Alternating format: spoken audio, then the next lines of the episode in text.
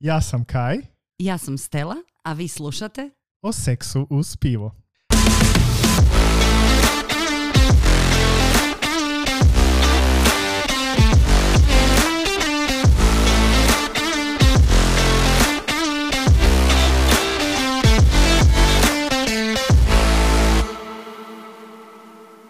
Ja danas moram priznati da mi se malo tresu gače. Ali ne zbog napaljenosti. Nego mi se tresu gače jer se nisam mogao kao inače pripremati za, ovaj, za ovu epizodu kao što ja volim pogledati sve neke činjenice, znanstvena istraživanja, jer danas imamo nešto drugačije. nešto drugo. Meni je kaj drago što napokon ekipa koja nas sluša zna da se mi ne seksamo međusobno, što je bilo predmet mnogih rasprava. E sad, i nadam se da nam vjeruju. nadam se da nam vjeruju. Nakon našeg coming outa u prethodnoj epizodi sada napokon znate da se kaj i ja ne seksamo jedno s drugim, ali i dalje radimo, stvaramo podcast o seksu uz pivo i u ovoj godini. A danas danas nešto... imamo jedan threesome. Nakon... Verbalni threesome. Dakle, mi se, da, da, mi se ne seksamo, ali možda hoćemo ovoga, u ovoj epizodi i to e, sa našom dragom gošćom. Danas s nama prva gošća Prva, ikada. e, prva, ali najbitnija. slažem se. Najbolja ikad. Kako se kaže, without further ado, predstavljamo vam našu gošću Pamelu Perkić. Jej! E, Pamela, dobro nam došla u ovaj e, famozni Kajev dnevni boravak. Thanks for having me. ne znam kako bi to na hrvatski, ali još bolje vas našla. Pa hvala ti, evo stvarno jesmo uzbuđeni, ja sam također uzbuđena. Ja sam ustrašen. A ti si, a ti si ustrašen? Šalim se. Kako ne, ne, se ne, ti, nisam, Pamela, nisam osjećaš? uzbuđen, uzbuđen sam. Uzbuđen. Dobro, ovo je veoma profesionalno. Prva sam gošća, ali je sve ko da je ono već godinama se to radi, šiba. Baš mi je lijepo vas gledat. To se mi pravimo malo. Dobri smo u tome, kako ono kažu, fake it till you make it. Tako je. To je As to. long as we make it. Upravo E, tako. ko je- ko- e, da li znaš otprilike koje ti je već ovo gostovanje po podcastima i tako već si nakupila nekog iskustva i staža?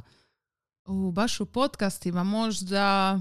Što smo prvi? Ni, Nismo niste prvi. prvima, ali nisam ni puno podcasta, možda četiri, pet. Baš da sam u podcastima bila, da. Dobro, onda ćeš nam na kraju znati reći e, jesmo li zaista dobri, do- dobri domaćini e, ili još trebamo na nečemu poraditi. Kako to uglavnom biva, nadamo se i u seksu, a svakako u našem podcastu prvo slijedi foreplay. Oh yeah. Uuu, Super. E, Evo, novi dio naših epizoda, svakako jedan koji ćemo imati sa našim gošćama je kratko predstavljanje da e, vi koji nas slušate znate zašto smo mi baš tu osobu odlučili e, pozvati u naš podcast. Ako slučajno ne znate za Pamelu Perkić, jer svi znaju za Pamelu Perkić. ne znam baš. Slažem se, ne, sla- slažem se definitivno. Pamela je rođena riječanka, ali ovih je se dana može susresti po raznim europskim, ali i svjetskim gradovima, koliko sam uspjela vidjeti na njenom Instagramu. Kao što ne miruje na jednom mjestu, tako ni njen mozak ne miruje u jednoj priči, što je zapravo odlično i to nam se posebno sviđa. Sama će za sebe reći da je svestrana i da se ne voli stavljati u ladice, što se vidi i na njenom Instagram profilu gdje je prati više od 17 tisuća ljudi po zadnjem što sam uspjela vidjeti. A Nije manje sad nešto. Šta, neko te odpratio? Puno me ljudi odpratilo. Puno me ljudi odpratilo, puno ljudi novih će doći i tako to ide. A, mrežama. Ok, Da. onda ćemo se svakako dotaknuti i tog dijela. Kada smo Kaj i ja razmišljali o potencijalnim gošćama, Pamela je zaista, ti si bila jedna od osoba koja nam je prva pala na pamet i za koju smo bili sigurni da je želimo dovesti da s nama uz pivo razgovara o seksu. E, Ja pratim Pamelu još od njenog angažmana s grofom Darkulom, a sada s velikim interesom i zanimanjem pratim razvoj njenog autorskog projekta Icon Retreat, o kojem ćeš nas u ovoj epizodi detaljnije informirati malo Hoću. kasnije. Vrlo rado. Zašto baš Pamela u našem podcastu? Zato što je otvorena, autentična, iskrena, duhovita i nada sve inteligentna. E, Zato što svestrano podržava kvir zajednicu i koristi svoju platformu da bi progovarala o važnim temama e, kao što su feminizam, rodno uvjetovano nasilje, e, zato što ne bježi niti od društveno-političkih tema, ali također objavljuje videe koji su iznimno duhoviti i s kojima se mnoge osobe mogu poistovjetiti nekako završno u ovom mom foreplayu, zato što smo znali da ćemo s njom moći razgovarati o seksu bez tabua, bez srama i glasno, kako u ostalom ova tema i zaslužuje da se o njoj razgovara. Pa Pamela, dobro nam došla u podcast o seksu uz pivo.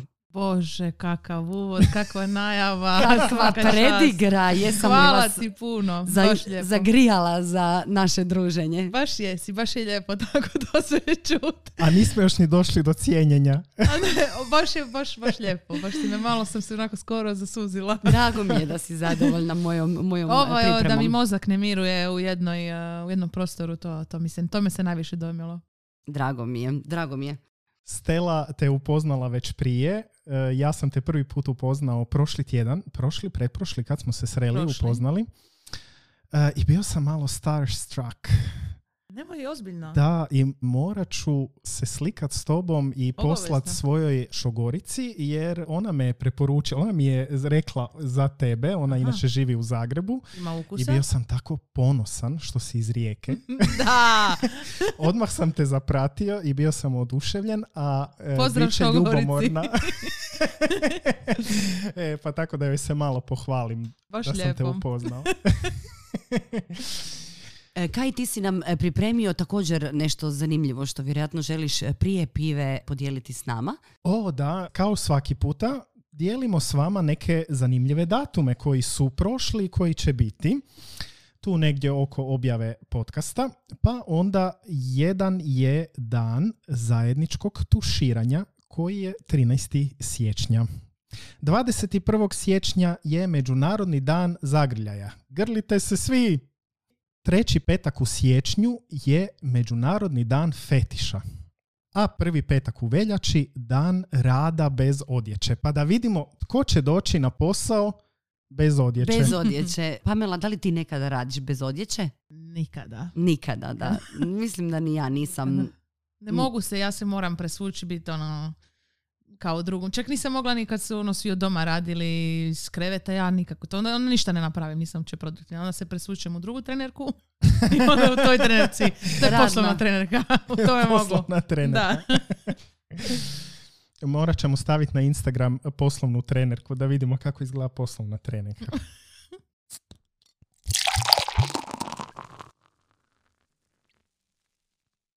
Kao i uvijek u e, našim epizodama i ovaj put e, imamo jedno e, pivo za probati i prokomentirati s tim da m, sam opet zeznula, već sam jednom, jednom sam dobila žuti karton zato što sam iz Beča donijela neko grozno pivo, a ovaj, pu- ovoga Žuti puta... karton je dala sama sebi. Aha.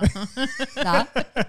I sad si dajem drugi žuti karton zato što sam obećala jedno pivo, ali nisam ga uspjela nabaviti, tako da pijemo jedno drugo, ali ovo nije toliko loše kao ono iz Beča. Ne, ovo je fino jedno Živjeli. solidno hrvatsko pivo. Da, dosta je, pa lagano je, Da, baš je lagano. lagano je, nema mi neke posebne arome, ali nije bezukusno, nije, osjećam neko ljeto i žegu plus 30 i koliko je i ja se s ovim pivom baš lijepo mogu rashladiti. Je. Tako Je, mi, ja se daje mi taj vibe. Sviđa mi se ovo što si koristila. Ljetno pivo. Baš je malo ljetno. Da, da. Doduše vani nije vruće, ali danas je bilo lijepo toplo i sunčano, pa onda eto, lijepo sjeda. Tako Zadovoljno, da briši da. onaj žuti karton. Dobro, jedan žuti karton, karton brišem. Lagano i pitko, kao i naša gošća. A, ne znam baš da li bi se svi složili.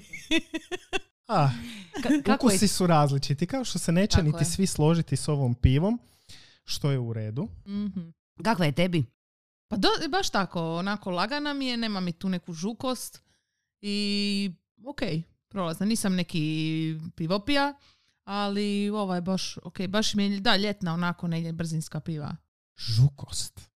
Pa ne znam da li je to Zanimljiva riječ. riječ. Ali zanimljiva. Z- Ja- Totalno mi fora zvuči. Jel je ili nije primljeno? Su odlično. Ja izmišljam puno svojih hrvatskih riječi jer eh, nisam na ti s hrvatskim. To je, to je super. Ja volim kad su jezici živi. E, odlično. Uživat ćemo onda u ovoj pivi, u ovom pivu tijekom cijele epizode. Koliko je postotak alkohola ima? 4-4. 4-4, odlično. Eto, Pamela, uzdravlje i još jednom hvala ti što si došla družiti se s nama. Hvala na pozivu.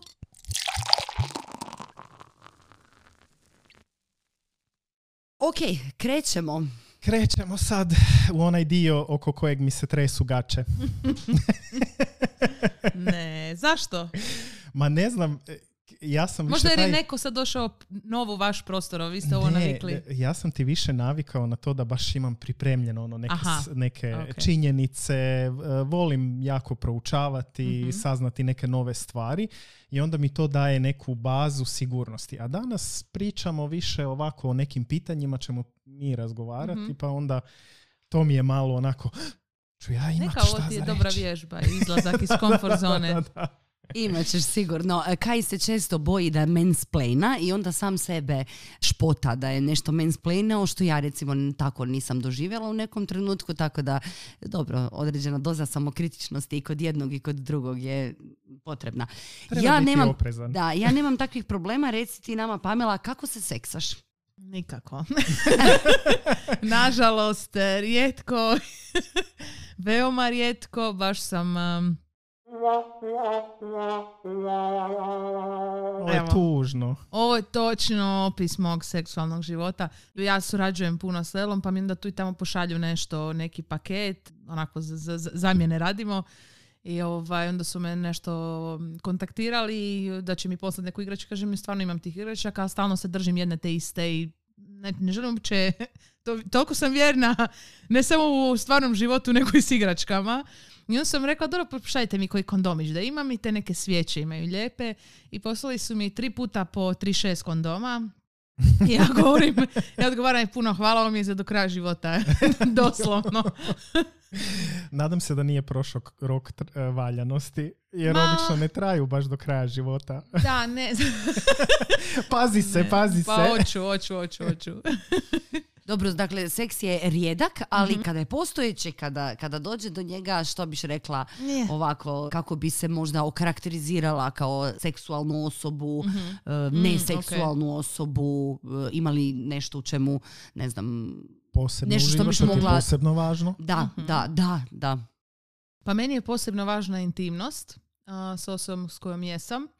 Tako, zato, ba- baš sam ti htjela reći da klikneš opet onaj me, me, me, jer mm, neka dosadašnja iskustva nisam, nisam baš nešto, they didn't knock me off my feet. Tako da intimnost i povezanost su mi jako, jako važni. Ja bi za sebe rekla da sam aseksualna, ali zato što je to za mene jedna jako velika, jedna jako široka definicija, ne samo neka ono ne znam, ti ljudi se nikad ne seksaju ili tako nešto. Ja to za sebe kažem jer ja mogu i ne seksat se više nikad. Nije Mm. mi to, nemam neke, ono sad, ajme moram, moram, želim, full, imam neke faze kad da, kad ne, ali jako dobro sam istrenirana, ne znam, nemam, nemam jednostavno te to, ta, toliko potrebe. Tako da bi možda se tako klasificirala, opet mogu biti veoma seksualna i u svom onako tijelu. And I, I'm feeling myself, uh, ne znam, pa si onda imam neki ritual sama sa sobom ili s partnerom, to je ples dva isto, pretpostavljam. To je dosta seksualna Da. aktivnost zapravo. Da, da, kroz ples se baš, baš da, baš si to dobro istaknula, kroz ples se jako, ono, baš se možeš povezati sa nekom svojom drugom stranom koja možda u svakodnevici onako guramo ju dolje, tako da kroz ples i kroz sve te neke na primjer pole dance ili tako nešto baš onako te neke strane nas izlaze van i zato što im je tamo su poticane da izađu i dobrodošle su takve, tako da definitivno kroz ples da isto. Ali onako variram, imam svoje faze. Po ljeti sam more open, pa sam Mm. closed off. Pa dobro, to je ljeto možda i je, mada sam s nekima pričao koji kažu ono, seks po ljeti kad se znojimo i sve, va, ko će još po vrućini. Ja to Ali opet, seks po ljeti je poseban. Ljeto je ipak Seks lijepo, ako je dobar bi problem. se trebao uvijek znojiti. E, I to, e, e, e, e. To Isto diskutabilno, isto diskutabilno. Ja recimo dugo mi je trebalo da to i prihvatim kod sebe i osvijestim, a onda i prihvatim da volim polaganiji seks, nježniji, e, bez puno znojenja, a u glavi mi se može događati eksplozija. Glava ti se znoji. Glava, mozak mi Mozak se ti se znoji. znoji. E, tako da e, postoje različite vrste seksualnih odnosa i kako kad nam nešto odgovara da nekad se treba jako dobro oznojiti, a nekad je dovoljno samo onako nježno, e, romantično, polagano, senzualno. Ja sam jako intuitivna osoba i e, kreativna i onako, meni baš mozak to što si rekla na sto, ali meni onda ta, ta- te moždane moje razmišljanja i fantazije mi uzrokuju i fizičku reakciju, tako da kad sam rekla znojenje, ne mislim nužno da sad, ono, ne znam šta, Bam, krampi bam, bam, motika, bam. da, nego samo to uzbuđenje i usplahirenost. Da. Ali meni, ja moram priznati da meni to može biti vrlo seksi. Kad je partner, zno, kao kad se uznojimo. Apsolutno. Može biti za vrijeme seksa, može biti prije seksa. Mislim, baš sam nedavno slušao o tome koliko ljudima zna biti seksi kad osoba dođe recimo s vježbanja. Ja, ja nemam mi ljepše nego na treningu i onda kad vidim one graške znoja, ajme, Da, Divno. da, da, da. divno. Tako da, eto, što god volite, izvolite. Mhm. Glavno vam da vi uživate u tome i da to volite i to recite svojem partneru ili partnerici. Kad smo kod recite svojem partneru ili partnerici, e, mi smo od e, zadnje epizode pokrenuli jednu drinking game s napomenom da se može piti što god, ne mora se piti alkohol, a to je da se pije svaki put kada Kaj i ja spomenemo komunikaciju, jer je jako zagovaramo i u svakoj epizodi govorimo komunicirajte, komunicirajte, komunicirajte. Kakva si ti po tom pitanju? Sto posto se slažem s vama. Nema ničega bez dobre komunikacije.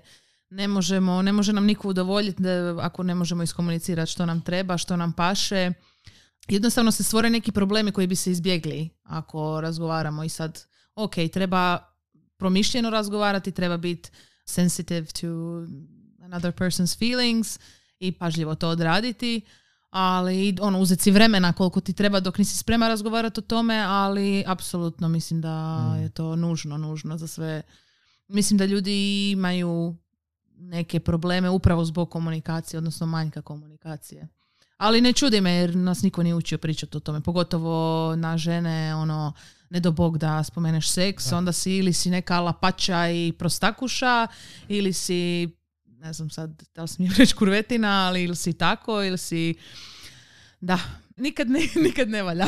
Sa ženama nikad ne valja, ali i mi jesmo ustvrdili da i muškarci ne pričaju na jedan konstruktivan način, da. e, sveobuhvatni način o tome da Ili e, što realan vole, način. realan Tako je. način, što vole, što ne vole, neka nova iskustva koja žele isprobati. Tako da jedna od motivacija stvaranja ovog podcasta nama je bila upravo to da ljudi počnu više razgovarati o seksu na svim razinama. Mm. Zadnje vrijeme nešto promišljam o tome, kako si rekla, mislim da u tom pogledu žene su možda, me, zato što imamo taj siguran krug jedna među drugom i možemo komunicirati jedna s drugom, bar o te nekim fantazijama, ako naravno nađemo tako neki siguran krug, a muškarci uopće imam osjećaj da nisu pot- poticani na tako nešto ili da se povjere prijatelju, slušaj, ne znam, nije mi se dignuo ili nešto, imamo, imam problem s ovim, s onim.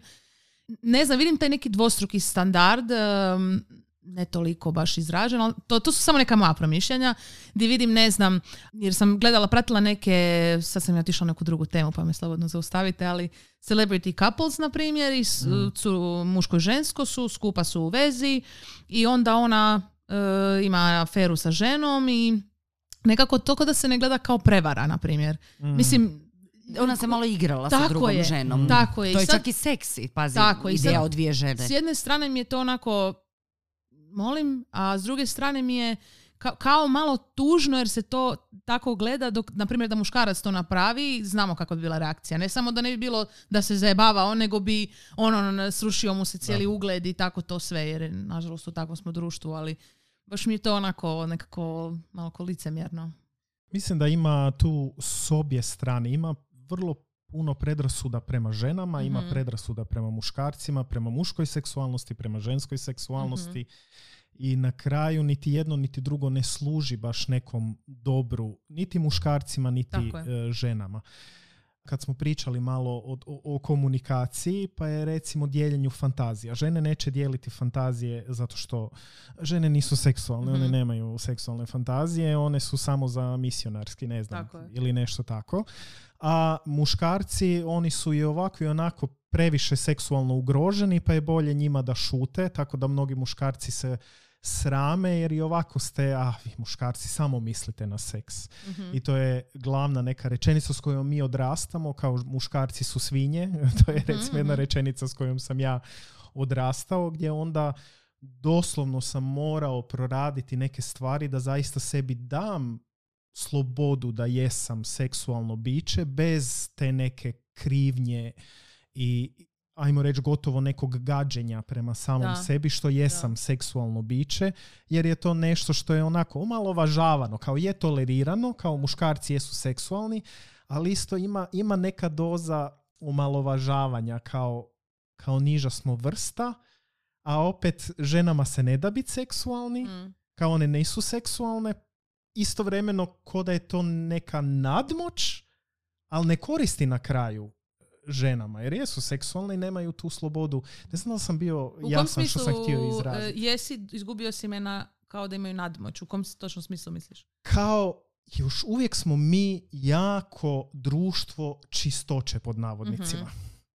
Što manje si seksualan, to je bolje. Post- kao da postoji malo ta Mhm. neka ideja da je biti manje seksualan nešto n- nad Misliš da, da, to bolje vrijedi od- za muškarce?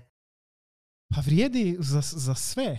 Kao muškarci su, ima nekog omalovažavanja prema muška, bez obzira što muškarci imaju tu neku veću seksualnu slobodu i slobodu seksualnog izražavanja, ali kada se priča o muškoj seksualnosti, onda je ona dosta zna biti degra- degradirajuća. Onako kao spušta se, a muškarci stalno misle na seks, a oni bi se samo seksali, a oni bi se jebali sa svima.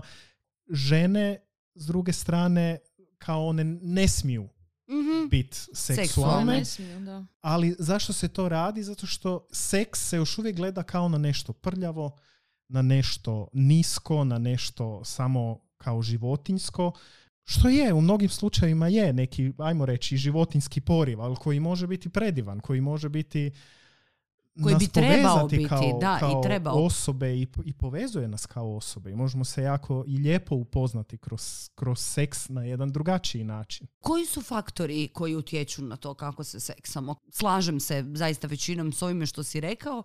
Naravno, gledajući to iz ženske perspektive muške, ali zato je dobro i zato se meni sviđa što smo nas dvoje zajedno u ovom e, podcastu jer imamo i mušku i žensku perspektivu, ali me zanima koji su to sve faktori koji utječu na to kako se seksamo i na ovo što si rekao. E, Za mene je, je li religija glavni faktor koji utječe na to kako mi mislimo da bi se trebalo ili ne bi trebalo seksati, a onda do toga odmah je i ta popularna kultura, filmovi koje gledamo, serije i tako jako puno toga što je oblikovalo naše vjerovanje o tome.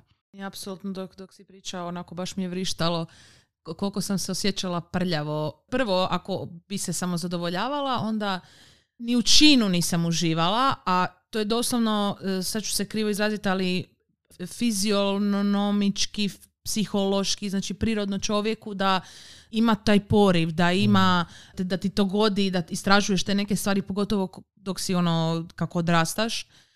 Trči brzo na ispovjed, onda na ispovjedi jedva izgovoriš tu riječ, a kamali da, da razmišljaš o tom Da. činu, onda doma onako ono sam sebe po prstima, što sam sad ja to napravila, kako ću ja sad to ovo, ono, a šta ako mi dođe opet i godine i godine ono back and forth eh, tog promišljanja.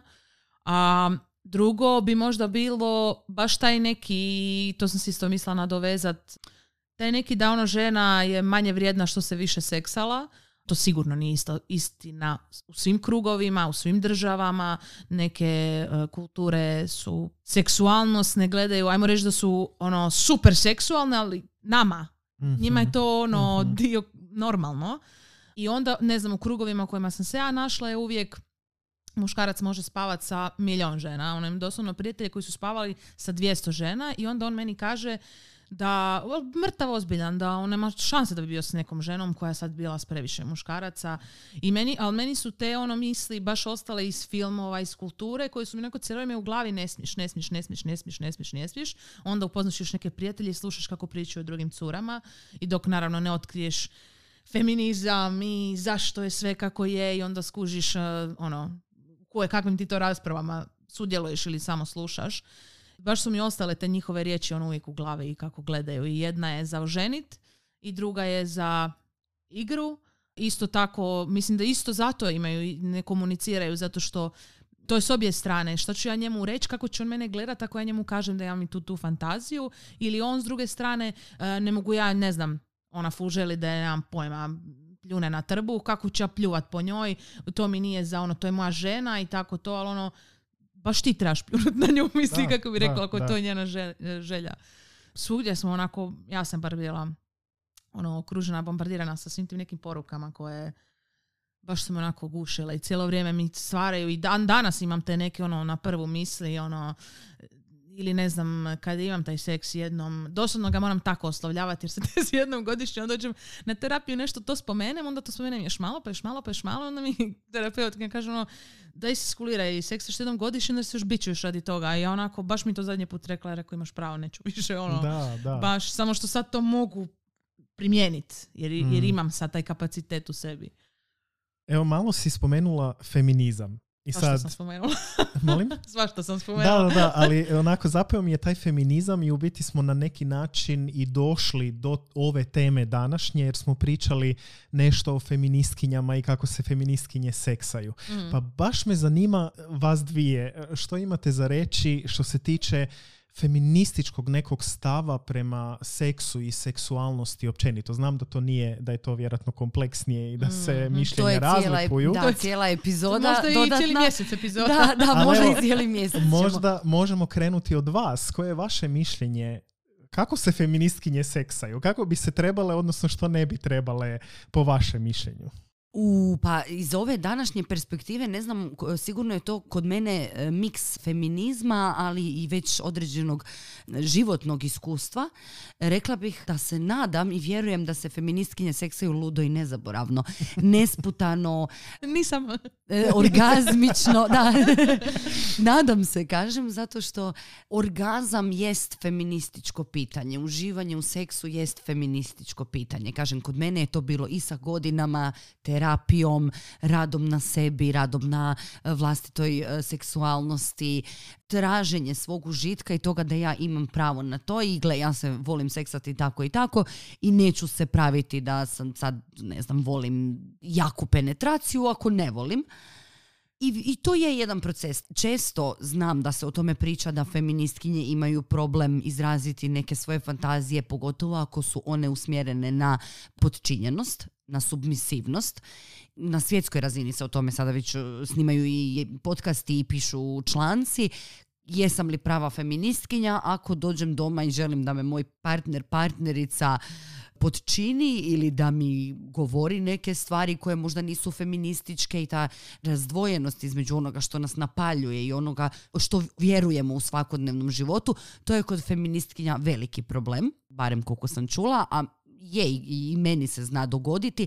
Prvenstveno za mene je to pitanje pornografije. Dakle, ne mogu konzumirati pornografiju zato što stvarno razmišljam je li sad ta žena tu svojom voljom mainstream pornografiju je li ona tu sa svojom voljom, što je ona morala proći, da li ovaj, ovaj sad video je zapravo ono patriarhalno smeće koje mi tu prodaje nekakve ono e, ideje o mladoj curici koju je zaveo, ne znam, profesor i takve neke stvari. Tako da sigurno ono dogodi se promjena određena sa feminističkim sazrijevanjem. Sve mi ima smisla što si rekla, ali nisam baš ovaj, bilo doticaju s takvim, na primjer, feminizmom. Ja imam ja sam u krugu gdje, ne znam, na tom mom projektu, na Icon Retreatu imamo radionicu gdje žena priča o BDSM-u i objašnjavate neke stvari i pratim takve ljude i meni je to apsolutno za, za pornografiju, razumijem jer ja iste te misli i na kraju krajeva baš mi je ono, ta mainstream pornografija um, i baš mi je, mislim i vidim da je to za muške oči rađeno, nije mi to, ni, niš, niš mi se u tome baš nije privlačno Ali ja mislim da se mi kao žene općenito trebamo prestati pitat jesam li, smijem li, mogu li, nama je sve ono opet, sad to, ono imamo feminizam koji smo si same kreirale, ono bravo, baš sam ponosna. I sad si opet tu stvaramo razlike između, izbacujemo neke druge grupe, pitamo se jel ovo, jel sam ja manje, jel sam ja ono, ono what's the point then, ako sad ja moram ne znam šta, e, tipu u mom krugu gdje se ono svi seksaju na veliko i sve im je super i idu na doslovno na, na, na orgije i tako te sve neke stvari, sex clubs i, i sve to je baš lijepo, meni uživam slušajući to, ali ja to ne radim zato što meni, to, meni osobno to nije prirodno i sad ne, ne mislim da sam ja manje išta radi toga, ali znam da se takva pitanja postavljaju i stalno se nešto preispitujemo jer Jesmo žene, jer nam je to negdje i u genetskom kodu to nam je da se negdje u genetskom kodu i št- ono, puno bi više napravile da se manje to pitamo i onda stalno nam bacaju te neke ono loptice da se spotičemo i da se pitamo i ka, vidi kako je ova to rekla pa onda se tu sad e, mi raspravljamo o njoj jer naravno uvijek želimo biti što korektniji i što pravilniji i sve ovo i ono a zapravo ko zna di, di, di bi bili ono mada smo već sad daleko Pa to je jedna tragu ovoga što si sada rekla, ono što sam na početku rekla da se nadam da sada femi- da neka ono feministkinja, ajmo uzeti neku općenitu sliku neke sretne e, feministkinje, nije pleonazam, sretne feministkinje postoje, mi nismo samo nedojebane ovoga e, ženturače. Dakle, sretna feministkinja koja je i svoju seksualnost prigrlila u cijeloj toj punini što god ona uključivala. Zato sam rekla da se nadam da se feministkinje seksaju ludo i nezaboravno, ali činjenica jest da mnoge ne. I činjenica je da ako neke žene koje e, su feministkinje i uronile su u tu temu, žive ju svakodnevno, e, vide što sve više vide stvari na kojima bi njihov partner mogao poraditi. Dakle, razvila im se feministička svijest, a sa nekim su partnerom koji je onako prosječan, još uvijek dođe doma i kaže evo kupio sam ti mlijeko ili evo e, pričuvao sam ti djecu, njena seksualna volja pada. Ona kao feministkinja raste, ali onda u nekom trenutku primjećuje sve više oko sebe tih patrijarhalnih obrazaca i može se dogoditi da je partner kojeg je ono, voljela i prihvatila u jednom trenutku počne ići na živce. Pada joj seksualna želja, pada joj užitak. I onda to treba nadići i nadajmo se naći partnera i biti s partnerom koji Baš će reći, e, pa sam- prihvatiti to i rasti zajedno s njom. Da, nikakvo nadilaženje bježe od tog čovjeka. Da, Da. da, ali apsolutno da. Tako A, nekako. Ja, ja bih rekao da je u biti za žene jako sjebana cijela situacija. Jer je svakodnevni život u biti toliko potlačuje žene Mm. da pričamo o tome koliko je u seksu bitno da je i ženin užitak da mora biti jednako važan. To je recimo ono, ako se feminizam bori za jednakost, znači i seks je jedno područje u kojem treba jednakost. Međutim, ako jednakosti nema u svakodnevnom životu, onda neće funkcionirati niti u seksu. Neće postojati ni povjerenje u seksu. Ako nema tog nekog temeljnog povjerenja, onda e, ne može ni seks funkcionirati kako treba, a onda naravno mogu vrlo dobro vidjeti kako taj SM, BDSM može biti veliki problem jer nema niti u To svakodnevnom basic životu. stvari, vanila. A Da, kamali za dalje. da, da. I šta je bilo odgovor društva na sve to? Da muškarce koji kupe mlijeko za kućanstvo, a ne za nju, je simp i e, papučar i pičkica i ovo i ono, a znači sve naopačke ne mogu e, i, i, i ona se sad mora opet, opet bi mi se sad trebale podrediti. On, on je ono kao moraš biti submisivna i sad sve te neke diskusije o muškarci su dominantni, mi bi trebali biti submisi- submisivni. Ja vjerujem da čak i ja, na primjer, sam po prirodi bi bila to, ali ja ne mogu to biti ako ti ne znaš da moraš kupiti mlijeko, nego ti ja moram 19 puta reći da kupiš mlijeko, onda doneseš krivo mlijeko, onda ti ga još moram slikat pa slat fotku i sad bi ja trebala, kome se ja tu prepuštam, za šta? Mislim, Da, to, je, to je nešto moje subjektivno, ali ho- hoću samo reći kako je društvo opet reagiralo naopačke. Znači opet ono, sad kreiraš te neke ono, nove izraze i stalno, ono, umjesto da se samo sjednemo i porazgovaramo o čemu je problem. Da, Zašto da. mi moramo imati neke nazive? Tu simp, alfa, kakav alfa, ono... Što je alfa? Da, da, što je zapravo alfa? U današnjem svijetu što je zapravo alfa? U, u- u Pa žene svijetu ekonomske nesigurnosti, u svijetu n- k- o kakvim alfama mi sada Žene tu s jedne točno strane govorimo? ono vrište, alfa je, daj pročitaj knjigu, ono, očisti kuću, ne znam, pusti me da idem dva dana negdje s curama, ne znam sad, ono, tisuće te nekih stvari, evo njega s druge strane, alfa je, ako joj kažeš ne, ili a, ako te ona mora pitat dopuštenje, ili, ne, nama to nije privlačno. Mislim, muškarci danas uzimaju ne svi, ali tipo mlađe generacije, ono, glavni lik im je gospodin Tate koji Znači, žene ga mrze. I vi od njega učite kako zave ženu. Ma, ono, niđe veze. Ne, on je baš jedna ono posebna, posebna priča. Ma Mislim, da, ali hoću ja reći moram ono... priznati da je meni zabrinjavajuće da podrška za takve ljude postoji Da. i s jedne i s druge strane. Nažalost, znači nije da mi nismo odgajani pomalo kao takvi, kao alfa ili, ili submisivni, ne?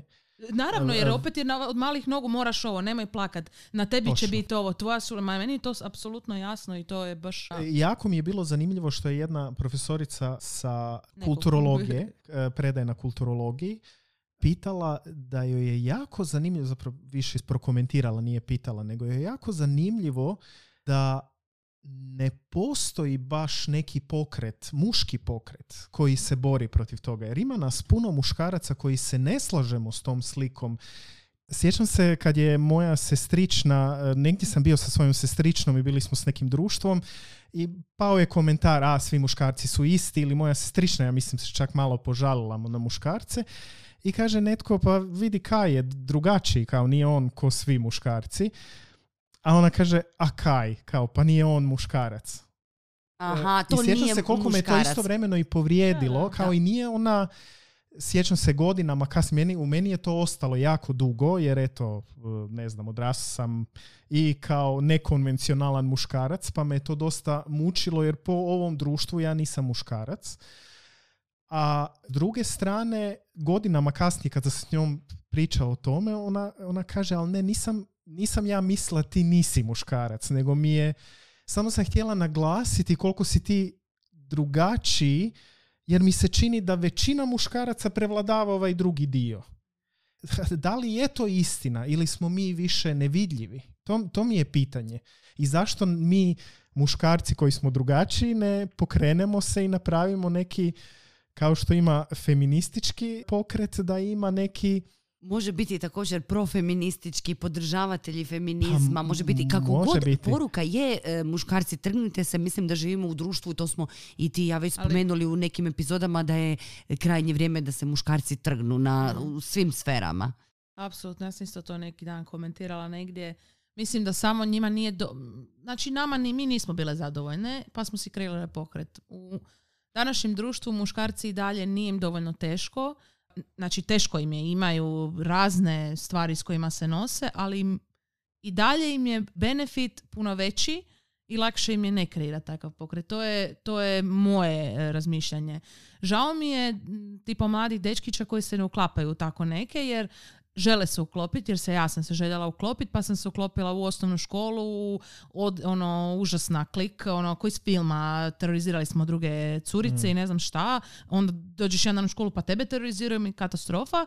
Di će ti dečkići, nego na internet naći mm, ono, ovog čelavca i sad on tamo, mislim nije stvar što je čelav, nego i sad prate njega jer se žele uklopiti, jer sad onda oni mogu imati tu zajedničku temu, sad mogu imati i neću reći da ti, ti ljudi kao da baš ono vrebaju mlade, jer ne, ne- mislim da to nije njihova polazišna točka, ali to je nusprodukt toga da, da, da ono, mlada djeca koja koriste danas internet, koji vise ono, imaš tablet u osnovnoj školi, ne znaš di bi se uklopio i onda se uklopiš bilo di samo da, samo da me puste na miru, ono, samo da me svaki dan ne, ne teroriziraju na igralištu. Mhm. Ako se prislonim, bit će drugačije. A zapravo se s ničim ne slažem. Da. E, slažem se, no e, vratimo se mi na seks, e, jer je ovaj podcast postao o feminizmu uz pivo, iako i to bi mi bilo drago. Da zaključimo, e, Kaj, tvoje pitanje kako se feministkinje seksaju? Svakako. Kao i sve žene, kao i muškarci, kao i ljudi općenito, seksaju se svakako put e, ka seksualnom zadovoljstvu, oslobođenju, kako god ga želite nazvati, je dugotrajan i traje cijeli život i ne možemo reći da smo jednom, evo sada ovaj dan, ovog ovog datuma sam dosegla nekakvu svoju ono seksualnu puninu. To su etape, kao što si ti Pamela rekla na početku, nekad je ovako, nekad nam je ljeto, nekad nam je zima. Nekad se osjećamo ovako, nekad onako. Tako isto i feministkinje. Nismo lošije feministkinje ako u ovom trenutku ne uživamo u potpunosti u svom seksualnom životu. Nismo lošije feministkinje ako volimo da nas netko u privatno vrijeme e, bičuje, pljuje nam na trbuh, radi što god nama odgovara i što smo pristale. Isto tako nismo lošije feministkinje ako e, volimo biti submisivne, nismo lošije feministkinje ako se ne seksamo. Znači, loše smo feministkinje jedino ako ne podržavamo i ne osnažujemo druge žene. I e, bili smo...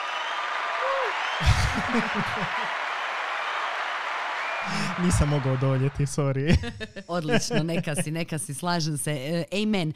Stali smo na faktorima koji utječu na to kako se seksamo. E, rekli smo da je to e, svakako općenito religija, društvo, mainstream pornografija kao jako važan čimbenik, odgoj. Okruženje u kojem odrastamo, mi smo već pričali, ja mislim, u, u prvoj epizodi, dok smo se, ili je to bila nulta epizoda u kojoj smo se malo upoznavali, gdje je mi drago da jesam odrastao, bez obzira što sam odrastao u jednoj konzervativnijoj sredini, istovremeno je moja sredina, barem ti neki ljudi i moja obitelj, jesu bili vrlo seks pozitiv.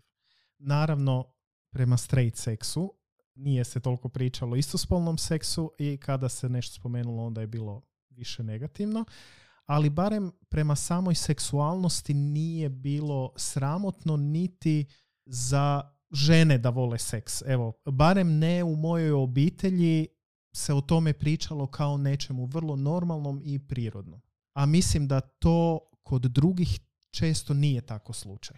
Da, to sam i ja. Zaključila, e, odrasla sam samo s majkom koja je vrlo otvoreno, za moj ukus nekad i preotvoreno pričala o e, seksu i to v različitim aspektima.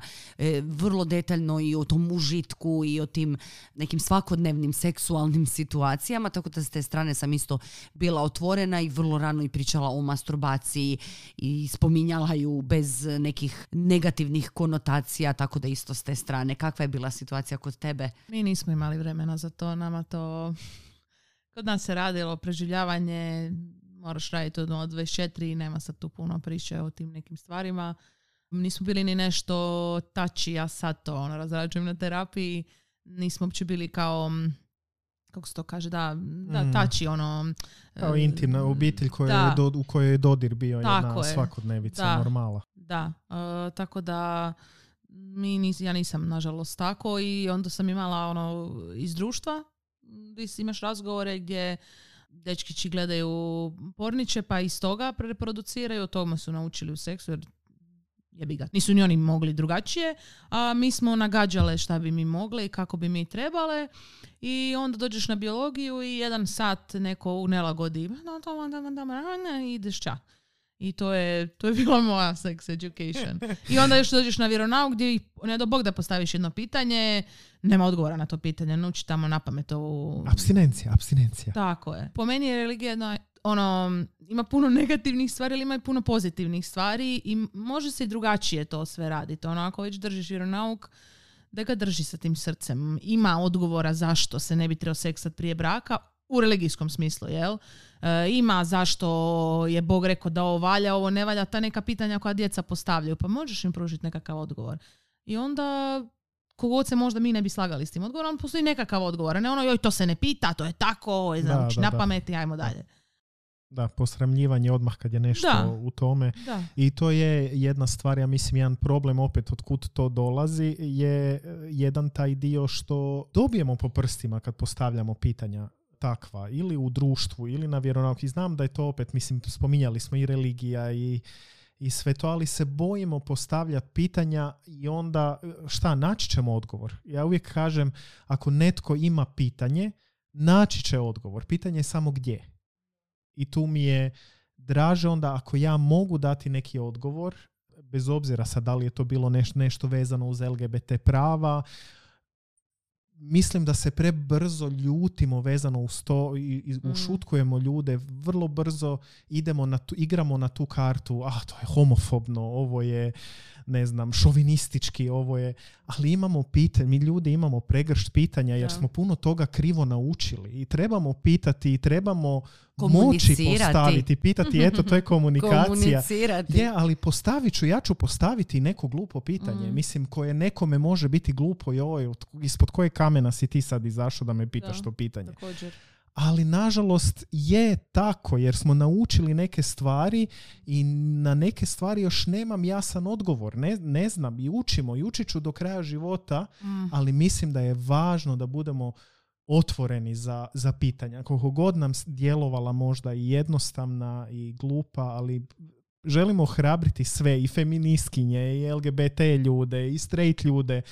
Budite strpljivi, odgovarajte na pitanja jer bolje da ako vi znate, ako ste iz neke pozicije koja zna da vi odgovarate na to pitanje, nego da si traže negdje na internetu i onda ko zna šta će im onaj njihov, ne, kako se zove, oh, sad mi je nestala riječ, što kontrolira sve što vidimo.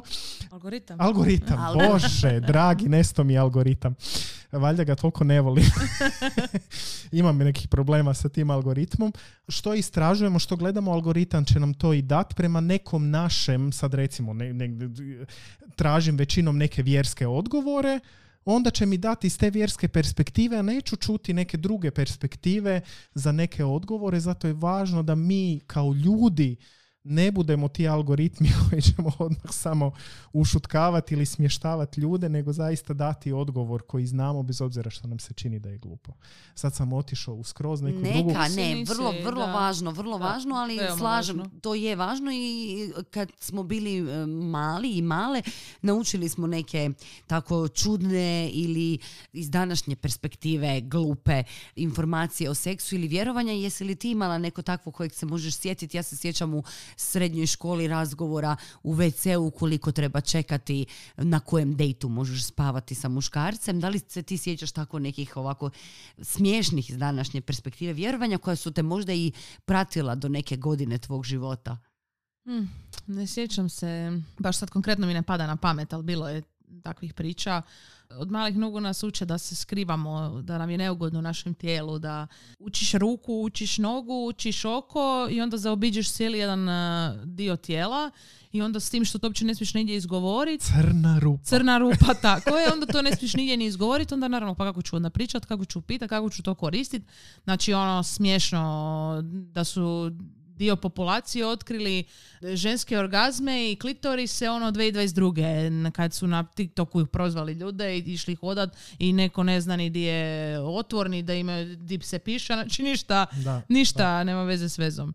A, tako da je bilo puno, sjećam se, evo sad što mi je palo na pamet, se kad sam čitala Tin ili tako nešto, onda je bilo ono, postavljao si pitanja. I bilo je jedno pitanje kao, da li mogu zatrudniti ako se tuširam sa tušem okrenutim prema sebi?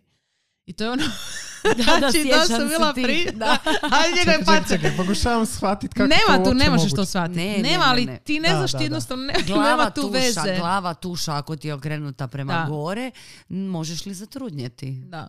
Ok, dobro, ok. Ili ono, ne znam, um, baš je bilo tih ono, da li mogu se truditi do oralnog seksa ili tako nešto, na primjer, ta, tako neka pitanja. ono, Ali kod sjećam. trudnoće zanimljivo mi je što si spomenula jer mislim da kod e, trudnoće jako dugo te seksualne neistine, netočne informacije dugo žive, pa tako imamo odrasle žene koje vjeruju u plodne i neplodne dane i to im je jedino e, sredstvo kontracepcije, žene koje vjeruju da Pa ne misliš mogu... vjeruju u plodne, pa po- postoje plodni. E, Sad kao, sredstvo, ja sam ono kao sredstvo, kao jedino sredstvo kontracepcije. Aha, kao da Ne nikako kao- ne mogu zatrudniti. Da, da, A, da, da, da, okej, ne, ne, dobro, ne, ne, da, okej, jasno, jasno. I ja vjerujem u tom smislu, ne mislim da kao jedino sredstvo Kako je rekla moja prijateljica, a ova moja prijateljica ima šestero djece, Billingsova metoda. Da, da, da, da, imaju te neke e, ideje i po tome se ravnaju ili da ne mogu zatrudnjeti tijekom menstruacije. I, i mislim da, Da, da, to jasno, negdje jasno. u i kad dođemo u neku odrasliju dob n- nastavljaju ta Mm. Da. neka A vjerovanja. ne, može, ni ne možemo drugačije, pa nije ni medicina uznapredovala, ono nisu, žensko tijelo se nije nikad, ka- baš sam čitala, mislim, evo preporučam svima, ne znam ako ste čitali Invisible Woman, baš piše u tim nekim razlukama, ono kad, pročita, kad, kad vidite u stat- ono, teoriji, u statistici, znači nije ona sad izmišljala ono taš, taba taba, nego piše doslovno brojke koliko su, koliko su znači tipo lijekovi testirani samo na muškarcima, da. istraživani s- samo ta, to neko određeno područje i kako djeluje na njih. Zašto ovi lijekovi ne djeluju na nas, pitaj Boga. O menstruaciji, znači, ja, za- doslovno ima zadnjih pet možda godina, ili ne, 2019. je onaj PM, PMDD, ja mislim da je kratica, kad imaš baš opaku, opak PMS, ali ono baš do HC razine, to je sad baš ušlo tek sada u, ono, baš kao dijagnoza postoji. Znači, pred ono četiri godine Da, koliko? da. A to su onako bazične stvari. Niko ne zna ni ono ni šta, kako si pomoći, ništa, tako da di ćemo mi onda znati? Ako Čekaj, ne a znaju ono mislila si na knjigu Slavenke Drakulić?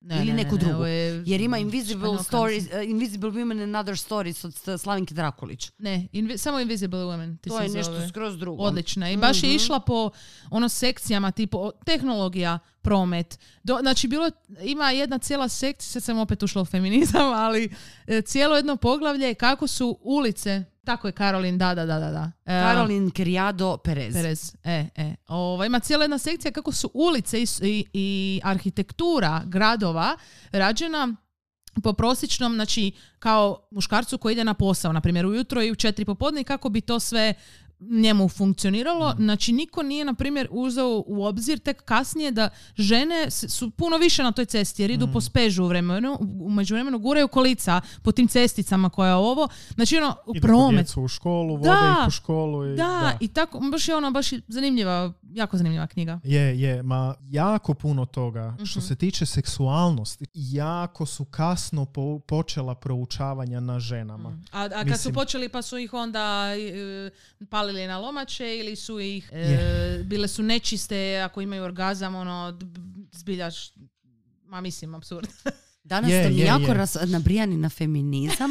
E, Sviđa mi se to, to se osjeća jedna vibra naše gošće. A kaj i tebe je Ja feministički sam vam rekla da sam seksualna. Da, da, ona, ja seksualna zapravo nas navela nas je tu na trojac i onda nam Ja ovoga sam- priča o feminizmu. Ja sam mislila da će ovo biti najvrućija epizoda ikada, da će biti neugodno, sklanjajte djecu. Gle, ja sam sklanjajte- danas submisivan i samo pratim onako. Šalim se, mislim. Ne, ne, hvala ti, hvala ti e, Pamela na preporuci, ali kaj i ti nam isto, kad smo već ja sam u sekciji postavio glavno preporuka. feminističko pitanje. Jesi, jesi. Ti si, ti si ja sam danas vas zahuktao. potegao za jezik, ali mislim da je bitno da se priča o tim temama, pogotovo pod temom seksualnosti. Pričali smo, često puta smo komunicirali o tome koliko je, ne znam, muški orgazam uvijek u središtu, muško zadovoljstvo, koliko žene tu ostaju često zakinute i e, žao mi je za e, našu e, braću i sestre strejtere. Da, jer, jer onako slušam koliko ima zapravo problema u cijelom seksualnom životu i žao mi je. Evo ja osobno sam rekao već u jednoj epizodi da sam jako sretan i jako blagoslovljen što se tiče svog seksualnog života i želim to i drugima. jer Dobro, mi dobro, to... ajde, ne moraš sad to. Da, da, mene je ubio u pojam e, jednom kada je to... Brišem ovo. ne, zašto? Ne, ne, pa... Želim svima to, želim svima dobar seks. U ugodnom društvu vrijeme brzo prolazi. Kao što je Stella već nazvala jednu ovakvu epizodu, i ova će epizoda biti dvocjevka. Sljedeća epizoda stiže za koji dan.